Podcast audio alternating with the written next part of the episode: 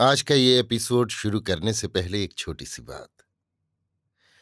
क्या आप भी अपना पॉडकास्ट बनाने की सोच रहे हैं? तो एंकर ट्राई कीजिए। ये पॉडकास्ट बनाने का सबसे आसान तरीका है।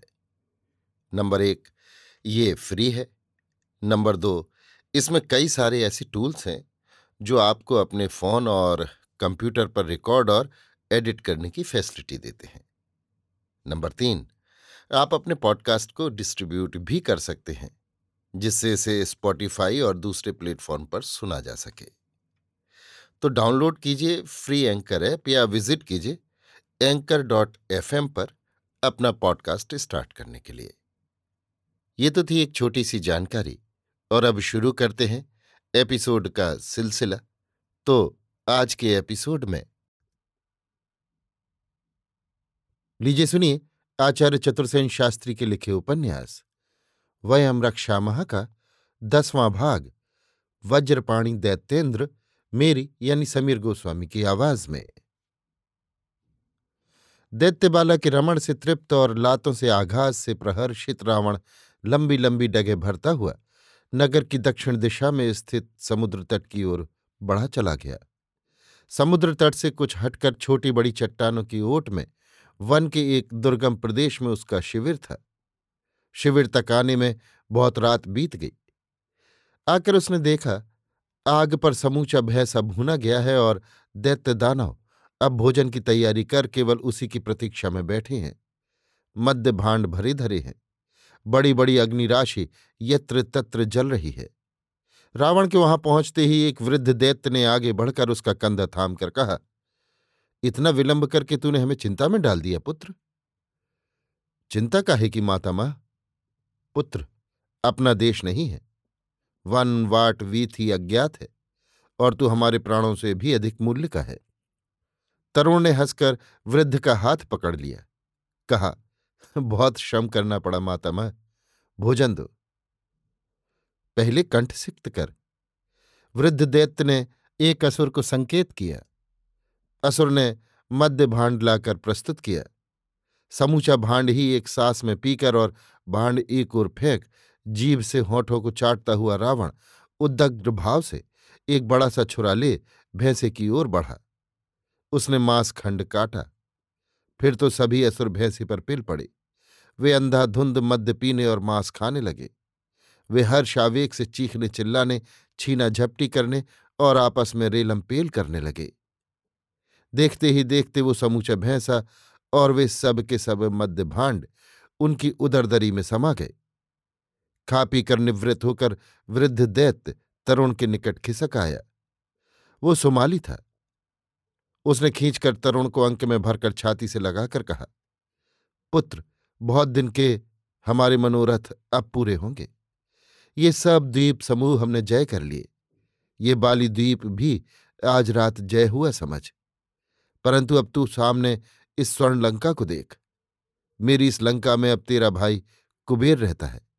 वो हमारा नहीं, देवों आर्यों का बांधव है। आर्यों और देवों ने उसे धनेश बनाकर अपना लोकपाल नियुक्त कर दिया है। वो हमारे ही धन से संपन्न है। हमारी ही लंका में सुप्रतिष्ठित है। ये मैं अब नहीं सह सकता। विष्णु का अब हमें भय रहा ही नहीं। अब यदि कुबेर धनपति राज़ी से मेरी लंका तेरे लिए छोड़ दे तो ठीक है। नहीं तो हम उसे शस्त्र से मार तुझे लंकाधीश्वर बनाएँगे। पुत्र, तू ही डूबते हुए दैत्यवंश का सहारा है। तरुण रावण नाना की बात सुनकर चुप हो गया। वो गहरे सोच में पड़ गया। इस पर सुमाली ने कहा, अब क्या सोच रहे हो पुत्र? तुझे चिंता किस बात की है? रावण ने कहा मातामह कुबेर मेरा बड़ा भाई है। कैसे मैं उससे ऐसा प्रस्ताव करूँ? इस पर रावण का मामा प्रहस्त, उत्तेजित होकर बोला, अरे भागिने वीर पुरुषों में भाईचारा नहीं होता। सुमाली ने भी उसे बढ़ावा देते हुए कहा, निस्संदेह दिति और अदिति दोनों सगी बहनें ही तो थी, दोनों ही प्रजापति कश्यप की पत्नी थी, पर अदिति से देवों और दीति से दैत्यों का कुल चला। अपने पराक्रम से तथा मातृपक्ष से ज्येष्ठ होने से सारी पृथ्वी दैत्यों ही के अधिकार में थी। पर विष्णु ने छलबल से दैत्यों का नाश करके देवों को आगे बढ़ाया। इसलिए हम ये कोई नई मर्यादा नहीं स्थापित कर रहे। इतना कहकर सुमाली ने अपने ज्येष्ठ पुत्र प्रहस्त की ओर मर्म भेदनी दृष्टि से देखा। प्रहस्त ने कहा, यही तो बात है भागिने। फिर तेरे साथ तो हमारा सब दैत्य दानवों का रक्त भी है। बल भी है। फिर लंका तो हमारी ही है, न्यायतः उस पर तो हमारा ही अधिकार है। अतः इस संबंध में तुझे सोचने विचारने की कोई बात ही नहीं है। मामा की ये वचन सुनकर रावण ने कहा तो मातुल, तुम ही अब हमारे दूत बनकर लंका जाओ और जिस प्रकार ठीक समझो, कुबेर धनपति से प्रस्ताव करो। सोमाली ने कहा, ऐसा ही हो, पुत्र प्रहस्त तो ये मत भूलना कि यदि लंका हमारे हस्तगत न हुई तो फिर दैत्यों को कहीं खड़े रहने को स्थान नहीं है। मैंने बड़ी साधना की है और बहुत दूर तक विचार किया है। अब मेरी जीवन भर की तपस्या को फलीभूत करना तेरा ही काम है, प्रहस्त। प्रहस्त ने कहा, आज ही, अभी मैं लंका को तरणी द्वारा प्रस्थान करता हूँ और आशा करता हूँ, आगामी ज्वार से पहले ही आ उपस्थित होऊँगा। तब तक आप सब बालीद्वीप पर ही रहना तथा बालीद्वीप को अधिकृत करने में विलंब न करना। विलंब कैसा पुत्र? हम तो आज रात ही ये अभियान कर रहे हैं। सुमाली ने साभिप्राय पुत्र को देखा और फिर रावण की ओर देखकर कहा, नगर तो तूने देख ही लिया? रावण ने हंसकर कहा, देख लिया। सब राह बाट देख आया हूँ। किंतु मातम, हमें अभी एक और अभियान करना है। कहाँ रे? उधर पर्वत की उपत्यका में अनातट पर एक ग्राम है। असरों का है? न। दैत्यों का है। कहाँ के हैं वे? काश्यप तट से आए हैं।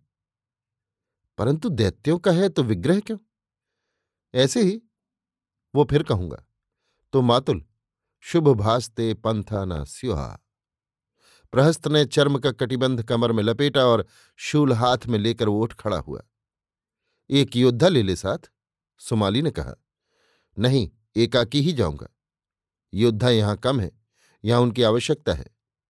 प्रहस्त चलकर अंधकार में विलीन हो गया। रावण ने खड़े होकर कहा, चलो, अब हम भी चलें। सब योद्धा तैयार हो जाएँ। उसने अपने साथी सुबठों पर दृष्टि डाली और परशु कंधे पर रख चल खड़ा हुआ। उसके पीछे दैत्य, दानव, असुर, योद्धा, शक्तिशूल, खंग, परशु, रिष्टि, पाश, मुशल, गदा, परिध, बाण, धनुष, दंड ले चले। सबके पीछे वृद्ध, व्याघ्र, दैत्येंद्र, लंकापति, सुमाली वज्रपाणी था। अभी आप सुन रहे थे आचार्य चतुर्सेन शास्त्री के लिखे उपन्यास, वयम रक्षा मह का दसवां भाग, वज्रपाणी दैत्येंद्र, मेरी यानी समीर गोस्वामी की आवाज़ में।